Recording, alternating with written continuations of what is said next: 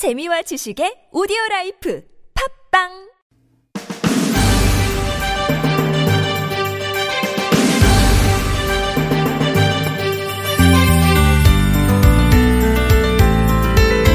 내가 내뱉은 말에 내가 놀랄 때가 있어요. 오늘은 두 번이나 그랬는데요. 아침에 일어나서 창문 열었다가 저도 모르게 아 추워 이 말이 튀어나오는 거 있죠.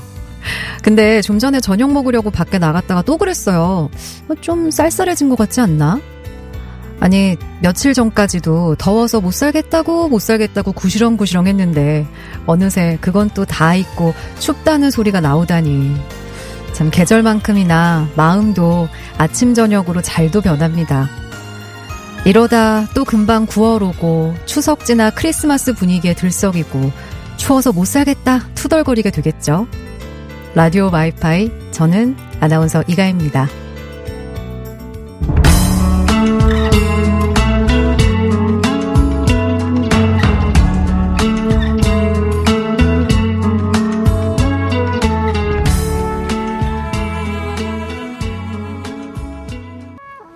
8월 29일 라디오 와이파이는 윤도현의 사랑했나봐로 시작했습니다. 참 여름에는 더워서 너무 지겹다. 언제 여름 가나 했는데 또 이렇게 계절 가는 게 아쉬운 걸 보면 여름도 사랑했나 봐. 사랑했나 봐요. 참, 여름이 지나가고 가을이 오고 있다는 거. 어떻게 보면은 달력 숫자보다 몸이 먼저 아는 것 같기도 하고, 자다가 또 새벽에 이불 찾게 되고, 저녁에 나가려면 걸칠 거 하나씩 챙기게 되고, 바람 소리도 좀 달라진 것 같아요. 여러분은 계절 달라지는 거 느껴지시는지요? 자, 오늘 라디오 와이파이는 허위 책방 있는 날이에요. 문학평론가 허희 씨가 오늘도 좋은 책 갖고 오셨다고 하니까 기대해 주시고요. 라디오 와이파이 참여하는 방법 알려드릴게요. 50원의 유료 문자 샵 0951이나 모바일 메신저 카카오톡은 무료고요. TBS 스마트폰 애플리케이션 이용하셔도 좋습니다. 나는 행복해요님이 요미요미 이가희 아나운서 반가 언제 와이파이로 오셨어요? 저 이제 와이파이 온 지 이제 3주째 됐습니다. 어느새 온지좀 됐어요. 이제 보셨군요. 네. 사랑보다 먼 의정부보다 가까운 님은 이가희 주간 방송 가자! 제주도 가자! 이렇게 또 보내주셨는데 이런 식으로 문자 보내주시면 주간 가기 어려워요. 뭐 1인 시위라도 하시든지 아니면은 뭐 서명 운동이라도 하시든지 해서 저를 보내주시길 바랍니다. 감사합니다. 응원해 주셔서. 자, 이렇게 문자 보내주시면 층간소음 해결사 파크론에서 파크론 버블업 놀이방 매트 보내드려요. 서명해달라고 했더니 4898님이 서명 한 표 하고 또 문자 주셨네요. 아직 모자라요. 아, 그리고 제가 낮으로 뭐 가겠다 농담이지 뭐 어딜 가겠다 이런 건 아닙니다. 오해하지 마시고요.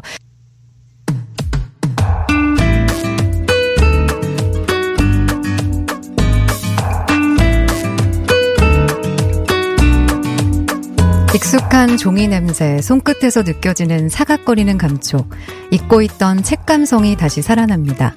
거의 책방.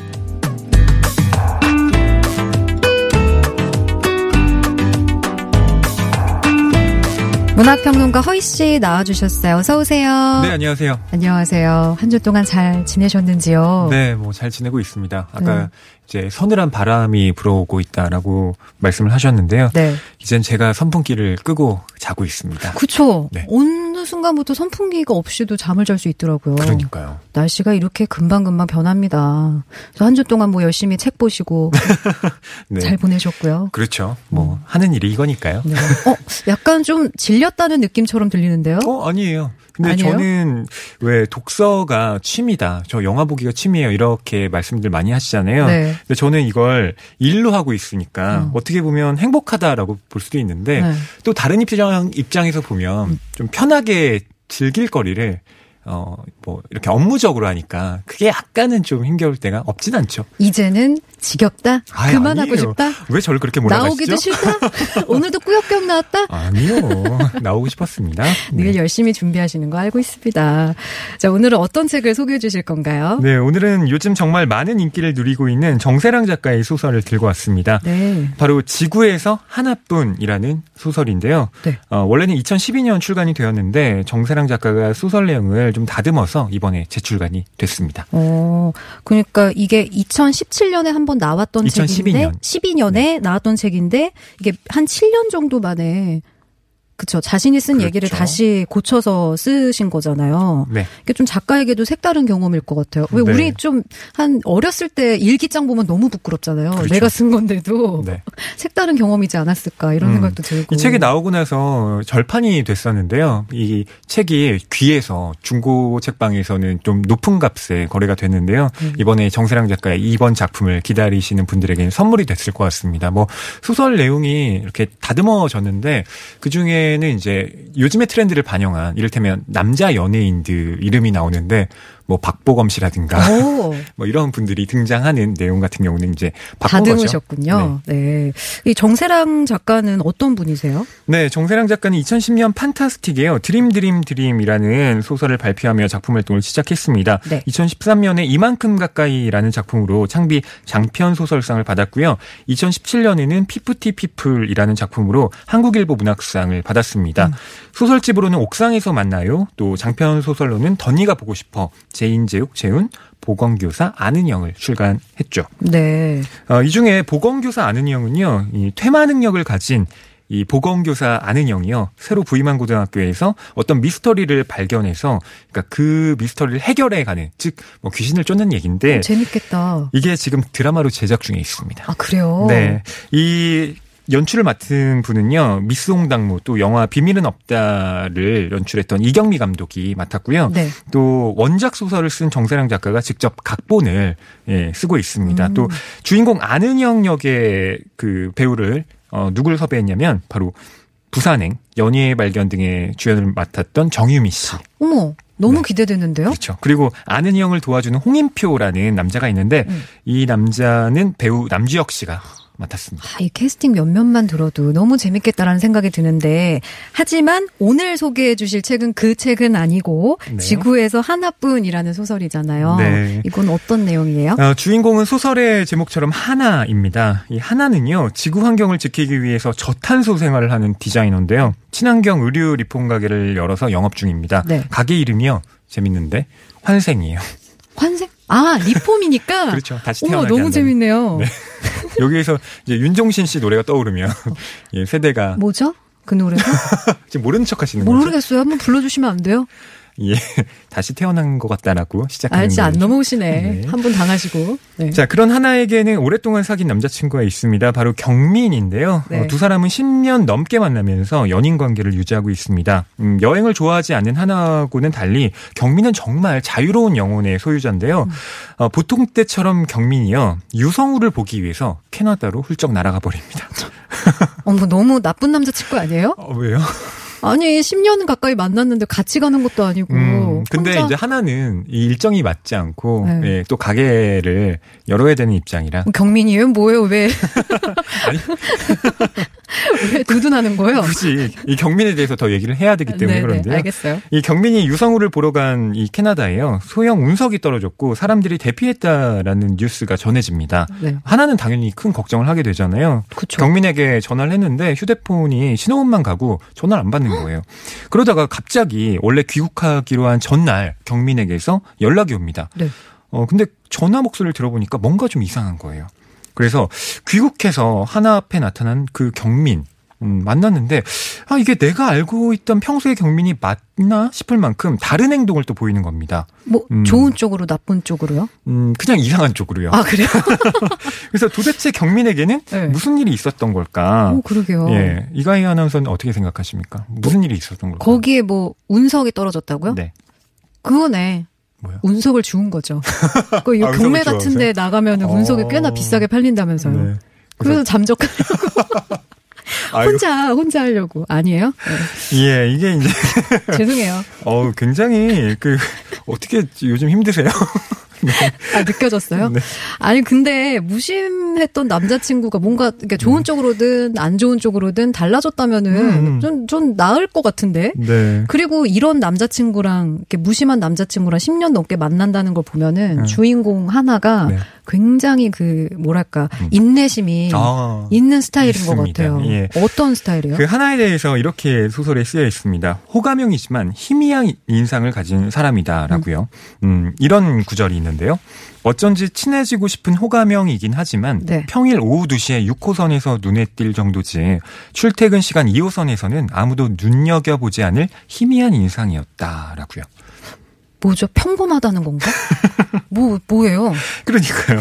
어, 이건 이제 소설의 어떤 묘사니까. 음. 예. 그러니까 사람 없을 때는, 어, 뭔가 좀 다가가고 싶은 사람이네라고 근데 그 많은 사람들 중에서는 그렇게 눈에 띄지 않는 예. 그런 인상이라는 거죠. 이가희 아나운서는 본인이 어떤 인상의 소유자라고 생각하십니까? 저 좀 보시면 네. 뭐 누구 떠오르는 사람 없어요?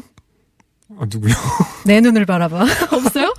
어, 정말 누, 구 닮았다는 소리 많이 들으셨습니까? 아이린 닮았다는 얘기를 누가 좀 해주셔가지고. 아, 그, 그, 래요 왜 말을 더듬으세요? 어, 너무 아, 다... 웃으시는데? 나 이렇게 밝게 웃으시는 거 처음 봤는데요? 아, 그러시구나. 그러면 굉장히 그 출퇴근 시간 2호선에서도 눈에 띄실 법한 그런 아, 인상이 그렇진 않아요. 아이린이라고 하셨는데. 알겠습니다. 아니, 근데 아무튼. 네. 저랑 하나는 성격이 다른 건 맞는 것 같아요. 음. 하나는 좀 조용한 성격인 것 같고 저는 말이 많거든요. 네. 그러니까 그런 성격에는 뭔가 아까 뭐 환생이라고 했던가요? 네, 네, 네. 그 의류 리폼 가게? 음. 그 의류 리폼 가게랑 좀 잘 어울리는 것 같기도 하고. 네. 하나가요. 의상 디자인과 졸업을 한 후에 가게를 차렸는데 네. 환생 부제가요. 지구를 사랑하는 옷가게라는 간판을 이제 내건 거예요. 음. 어, 하나가 맞는 일에 많은 경우는 사랑하던 고인의 고, 어, 옷을 고쳐 입고 싶어하는 사람들의 주문이 많이 네. 들어오는데요. 뭐 예컨대 할아버지의 슈트를 손보려는 손주라든지 또 어머니가 1980년대에 입던 이 물방울 원피스를 좀 고쳐서 입으려는 그런 사람들 또 어. 이건 좀 안타까운 경우, 경우지만 네. 친구나 네. 형제 자매 유품을 들고 오는 사람들이 주 음. 고객입니다. 음. 음. 그 뭔가 단순히 그냥 옷을 고쳐주는 게 아니라 뭔가 네. 굉장히 의미 있는 일을 하고 있다라는 생각도 드는데 그렇죠. 마음이 좀 따뜻한 사람인 것 같아요. 음. 하나는 하나는 손님들을 만나면서 자신의 일이 뭐 단지 오래된 옷들의 생명을 연장시키고 환경을 보호하는 차원을 넘어선다라는 생각을 하게 되는데요. 네. 그건 음, 이 옷을 통해서 개인의 기억 또 공동체의 문화에 닿아 있는 작업이라고 본인이 느끼기 때문입니다. 음. 그럴 때마다 하나가 자신의 일에 자부심을 느끼는데요. 그럴 것 같아요. 네, 물론 근데 고생하는 점도 있습니다. 그러니까 어, 한 의뢰인이 네. 자신이 이제 신던 부츠를 여러 개 들고 와서 어? 그걸 좀 다른 걸로 만들어 주세요 한 거예요. 근데 네. 부츠를 다른 걸로 만들려면 그거 다 일일이 뜯어야 되잖아요. 네. 예, 근데 그렇게 할 때 아유 예, 아시죠? 네, 부추가 향기가 아, 냄새가 예. 좀 나요. 어쩔 수 없거든요. 여기 이렇게 밀폐되니까. 그렇죠. 그 걸로 어, 하나가 좀 고생하긴 합니다. 이런 고충이 있었네요. 네. 근데 어쨌든 이렇게 일을 하는 와중에 캐나다 여행 후에 달라진 남자친구를 맞닥뜨리게 된 거죠. 네. 경민이 귀국해서요. 하나와 같이 밥을 먹는 장면도 그런데요. 어, 경민이 원래 젓가락질을 잘 못했어요. 근데 갑자기 이 친구가 젓가락질을 잘하고 심지어 예전에는 쳐다보지도 않던 가지 무침을 너무 잘 먹는 거예요. 그렇죠. 이런 경민에게 어, 하나는 위화감을 느끼게 됩니다. 오, 아니, 지금, 8951님이 운석에 머리 맞은 거 아니냐? 아, 그러면 저기. 아이고 예, 농담으로 보내주신 거죠. 예. 아니 근데 무슨 일이 있었길래 경민은 이렇게 갑자기 딴 사람이 된 걸까요? 예, 그러게 말입니다. 어, 하나의 정말 친한 친구 중에 유리라는 사람이 있는데요. 네. 예전부터 유리와 경민의 사이가 좋지 않았어요. 안 좋겠죠. 음, 남자친구가 잘 안 하는데. 맞아요. 그래 그런데 유리에게도 경민이 달라진 모습을 보여주는 겁니다. 어, 유리는 이제 환생 그 가게의 일부를 임대해서 자기 작업실로 쓰고 있는데요. 네. 하나가 마침 자리를 비었을 때 경민이 도시락을 싸들고 가게에 와요. 무려 6단 도시락을 들고요. 어머. 자기가 직접 만든 겁니다. 어머머머. 그거 하나한테 주려고 만들어 온 거예요? 아닙니다. 유리에게 부탁을 하기 위해서 아, 일종의 선물 뇌물? 삼아서 예, 경민이 갖고 온 거예요. 네. 이게 평상시에 경민이라면 절대 하지 않을 행동이거든요. 네. 그런데 경민이 유리에게 뭐라고 말을 하냐면 하나에게 프로포즈를 하고 싶다. 10년 넘게 만났습니다. 드디어 드디어 이제 프로포즈를 하는 거예요. 네. 진심 어린 경민의 눈빛을 읽고요. 뭐 어쩌면 이게 6단 도시락 때문일지는 모르겠지만 덕분에 예. 네. 예, 유리는 경민을 도와주기로 합니다. 그때 경민이요. 이렇게 말합니다. 저는요. 하나를 위해서라면 우주를 횡단할 만큼 전 확신이 있어요. 너무 멋있다. 음, 멋있잖아요. 아, 니 어떻게 이런 얘기를 할 수가 있어요? 어, 근데 문제는 이걸 하나한테 한 얘기가 아니라 왜 유리 앞에서 하냐고요. 아. 그래서 유리가 아, 이거 아, 저한테 하지 마시고요. 하나한테 하세요라고 그러네. 얘기를 하긴 합니다. 웃기네. 아, 이건 근데 유리한테 뭔가 흑심이 있는 건 절대 아니고요. 그만큼 내가 이렇게 하나한테 진심이니까 도와달라라는 음. 거겠죠. 아, 그럼 이제 경민과 관련된 놀라운 장면을 소개해드릴 시간인데요. 네. 어, 경민이 이 와인을 마시러 오라고 하나를 집으로 집으로 초대를 해요. 음. 음. 퇴근 후에 하나는 경민의 집으로 가게 됩니다. 그리고 그 경민이 분리수거를 하는 모습을 우연히 보게 되는데요. 네. 거기에서 하나가 놀라운 광경을 목격하게 됩니다. 그 부분은 낭독으로 좀 들려드리면 좋을 것 같은데요. 음, 제가 경민을 읽고요. 네. 이가희 아나운서가 서술 부분을 음. 읽어주시면 어떨까? 연기 잘하실 수 있겠네요. 경민하고 일맥상통하는 부분이 있으시니까. 자유로운 영혼이요? 네, 해볼게요. 네. 공동현관에서 경민이 나왔다. 대청소가 끝나지 않았는지 분리수거 쓰레기를 양손에 든 채였다. 하나는 경민을 부를 타이밍을 놓치고 말았는데 경민이 평소에 분리수거를 제대로 안 해서 몇 번 화낸 적이 있던 하나가 경민이 꼼꼼히 쓰레기를 버리는 모습에 다소 감동했기 때문이었다. 하나는 경민이 분리수거를 마치면 놀래켜줘야지 싶어서 더 전봇대 뒤로 몸을 숨겼다. 아, 이건 플라스틱이야, 페트야. 웅크리고 있던 경민이 혼잣말을 하며 망설였다.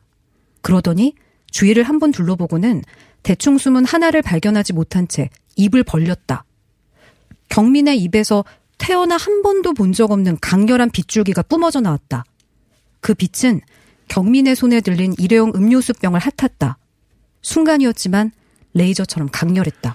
음, 페트구나. 놀란 하나가 과일 봉지를 떨어뜨렸다. 어, 하나야. 언제 왔어? 얼굴 가득 웃으며 경민이 하나를 반겼다. 아무렇지 않은 얼굴이었다. 왜 뭐죠? 페트병 감별사요 뭐예요? 왜 핥으면 어떻게 알아? 아, 네. 아 이거 뭐예요? 아니 이거 로맨스 소설 아니었어요? 아, 이거 로맨스 소설입니다. 근데 네. 그래서 어떻게 됐어요? 이 엽기적인 사건 이후에 아, 너무 놀랐을 것 같아요. 남자친구가 혼잣말을 하더니 네. 페트병을 핥으면서. 아, 그러니까 그 페트병을 핥은 게 네. 혀로 핥은 게 아니라요. 그러니까 입에서 빗줄기가 나와서. 아, 입줄 빗줄기로. 그렇죠. 그 녹색 빗줄기가 예, 이렇게 페트병을 쭉 스캔한 거죠. 그걸 표현하기로는 그냥 핥았다라고 표현을 한 겁니다. 아, 음, 어머, 이거 마치 너무... 그 빗줄기가 살아있는 것처럼. 너무 놀라운데요? 그쵸? 남자친구의 입에서 이렇게 빗줄기가 뿜어져 음. 나오는 걸 보면 너무 충격적일 것 같은데. 그렇죠. 그래서 이 사람은 뭐예요? 어. 초능력이 생긴 거예요? 음. 외계인이에요? 네. 뭐예요? 그 중에 정답이 하나 있습니다. 아, 그래요? 네. 뭐지? 제가 어, 스포일러라서 네. 어, 정확히는 말씀을 못 드리겠는데 아무튼 경민이 정말 어, 우주를 횡단할 만큼의 어떤 마음으로 지금 하나를 만나러 왔다는 것만큼은 분명합니다. 그래서 둘은 잘 되는 거예요? 뭐 어떻게 되는 거예요? 아니, 그걸 왜 말씀드리면 힌트를 안 주시면 어떡해요? 어, 저는 잘 되길 바랍니다. 아 너무 궁금한데 아 네. 어떡하지? 이 어쨌든 음. 이게 소설에서 중요한 부분이라는 거잖아요. 그렇죠. 예, 경민의 정체가 드러나는 순간인데요. 아, 뭐 독서 동기를 저는 자극해 드리는 게 제 임무니까 네. 뭐 여러분께서 여기까지 딱 들으시고 지금 문자창도 난리 났어요. 그 빗줄기가 뭐나요? 뭐예요? 이거 도대체 뭔가요? 아, 이런 얘기를 예. 많이 좀 보내주고 어떤 계시는데. 분들은 이거 혹시 바코드 스캔인가요? 뭐 예, 1,200원입니다. 네. 아, 이런. 아. 그렇죠. 바코드를 이식한 뭐 경민이라든가. 아, 그러면 그, 렇게 해석하시는 분들도 있긴 하더라고요. 이 소설 제목 뭔지 궁금해하시는 분도 있는데 다시 한번 말씀드리면 지구에서 하나뿐이라는 정세랑 작가의 소설을 오늘 좀 소개를 해드렸습니다. 네. 너무 궁금하네요. 근데 저는 이 작품이 음. 기본적으로 밝다라는 걸 우선 말씀드리고 싶고요. 만약에 음악만 좀 음산하게 깔렸으면 음. 이건 좀 공포 소설이 될 법해요. 그런데 어쨌든 경쾌한 분위기라는 것. 그래서 정말 부담 없이 또 사랑에 좀 지치신 분들 또 내가 뭔가 알콩달콩한 기분을 좀 느끼고 싶다라고 하시는 분들께 추천드리고 싶어요. 너무 궁금하네요. 이 뒷이야기가 궁금하신 분들은 꼭 이 소설 찾아서 보시기 바라고 음악 한 곡 들으면서 헐씨 보내드려야 될 것 같아요. 감사합니다. 네, 감사합니다. 정말 궁금한 거 말도 안 해주고 헐 씨는 나쁜 남자예요. 네. 빌리 아일리시의 배드 가이 듣고 다시 올게요.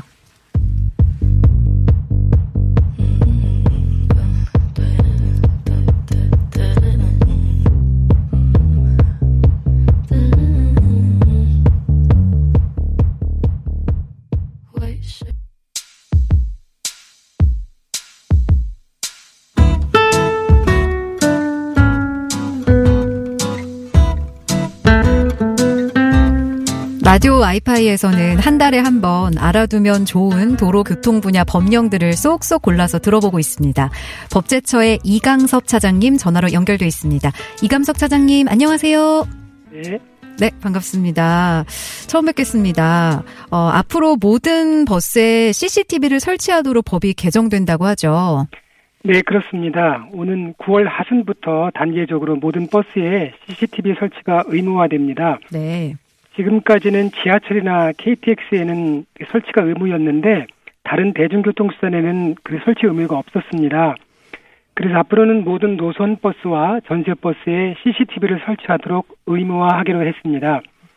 어, 버스 사고가 났을 때 영상 증거가 없으면 원인을 파악하고 책임을 묻기가 어려운데 네. 이처럼 그 CCTV 설치를 통해서 범죄를 예방하고 또 교통사고 상황을 파악할 수 있도록 하려는 취지입니다. 음, 사실 그 뭐 안전을 생각하면은 CCTV가 필요하다고는 생각이 되는데 이게 또 나도 모르는 새에 녹화되고 있다고 생각하면은 조금 불편한 부분도 있을 것 같아요. 예, 그래서 개인의 사생활 침해를 최소화하기 위한 방안들도 함께 포함됐습니다. 네. 어, 우선 승객이 CCTV가 설치됐다는 것을 알 수 있도록 안내판을 설치하고 그 CCTV를 다른 목적으로 이미 조작하거나 또 다른 곳을 비추지 못하게 했습니다. 그리고 더 나가서 녹음 기능을 사용해서 음성 기록을 하는 것도 금지가 됩니다. 그리고 교통사고 조사와 같이 꼭 필요한 경우에만 이 영상 기록을 이용할 수 있도록 제한하였습니다. 음, 그렇죠. 모르고 녹화되는 거랑 또 인지하는 거랑은 다르니까요. 네. 어, 또 다음으로 말씀해 주실 도로교통 법령 어떤 내용이 있을까요? 어, 내년 1월부터 대형 사고 위험이 높은 버스나 대형 화물차에 차로 이탈 경고 장치 설치가 의무화됩니다. 네. 자동차가 차로를 벗어났을 때 운전자에게 경고하는 그런 장치입니다. 음, 어, 그러면은 이 차로 이탈 경고 장치를 설치하지 않은 차는 어떻게 돼요? 어, 그 경우에 과태료가 부과될 수 있도록 그 관련 규정을 마련하고 있습니다. 네. 1차 위반할 때는 50만 원, 2차는 100만 원, 그리고 3차 위반 시에는 150만 원으로 과태료를 부과할 계획인데 이러한 내용이 담긴 교통안전법 시행령 개정안을 오는 9월 16일까지 입법 예고를 합니다. 네. 그래서 상세한 내용은 법제처 홈페이지를 통해서 확인하실 수 있고 어, 또 의견도 내실 수 있습니다. 꼭 설치해야겠네요. 자, 다음으로는 어, 자동차 등록 번호판이 변경된다고요? 예, 9월 1일부터 승용자동차 번호판이 현재 7자리에서 8자리로 변경됩니다. 음. 어, 자동차 수가 급격하게 늘면서 등록 번호가 부족해지는 문제를 해결하기 위해서입니다. 네. 어, 새로운 번호판은 페인트식과 필름식 두 종류인데요. 페인트식 번호판은 9월 1일부터 도입되고 어, 태극 문양이 추가된 필름식 번호판은 내년 7월 1일부터 도입됩니다. 음, 그러면은 곧 도로에서 이제 새로운 번호판을 볼 수 있겠네요. 네네. 어, 끝으로 그 지난번에 행정기본법에 대해서 잠깐 말씀해 주셨잖아요. 그 네. 내용을 조금만 더 자세히 말씀해 주실까요? 예, 예. 지금 계속해서 의견을 수렴하고 있습니다만 어, 그 중에 중요한 내용 몇 가지를 예, 어, 예를 들어서 말씀드리겠습니다. 네. 어, 우선 국민의 권리 보호에 중요한 행정의 원칙을 담습니다. 어, 공무원은 능동적이고 적극적으로 직무를 수행해야 한다는 적극 행정의 원칙이라든가 또 국민의 정당한 신뢰를 보호해야 한다라는 원칙 또 어, 예를 들어 행정기관이 인허가를 내줄 때 부당하게 그 인허가와 관련이 없는 의무를 부담하게 해서는 안 된다라는 그런 원칙과 같이 음. 굉장히 기본적이지만 구체적인 상황에서 공무원들에게 지침이 되는 그런 원칙을 담습니다. 네. 어, 또 법을 만들 때나 또 집행할 때 원칙과 기준을 제시합니다. 어, 예를 들어 말씀드리면 그 어떤 법이 개정이 됐는데 그 개정 전후에 걸쳐 있는 상황일 때 어, 예전법을 적용할 것인지 아니면 새로운 법을 적용할 것인지에 대한 원칙이라든가 네.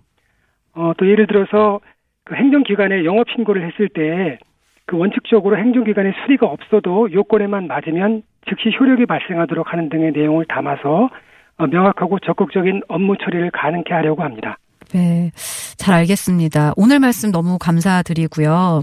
어, 다음에도 또 좋은 말씀 부탁드립니다. 네, 네, 감사합니다. 네, 지금까지 법제처의 이강석 차장님과 도로교통법에 관한 꼭 알아야 할 법령에 대해서 알아봤습니다. 문자로 물어보시는 분들 많아서 다시 한번 좀 말씀드릴게요. 오늘 소개해드린 책은 정세랑 작가의 지구에서 하나뿐이라는 소설이었어요. 사랑스러운 소설이라고 하니까 꼭 읽어보시고요. 지금 흐르는 곡은 윤하의 비가 내리는 날에는이에요. 이 곡 남겨놓고 인사드릴게요. 내일 만나요.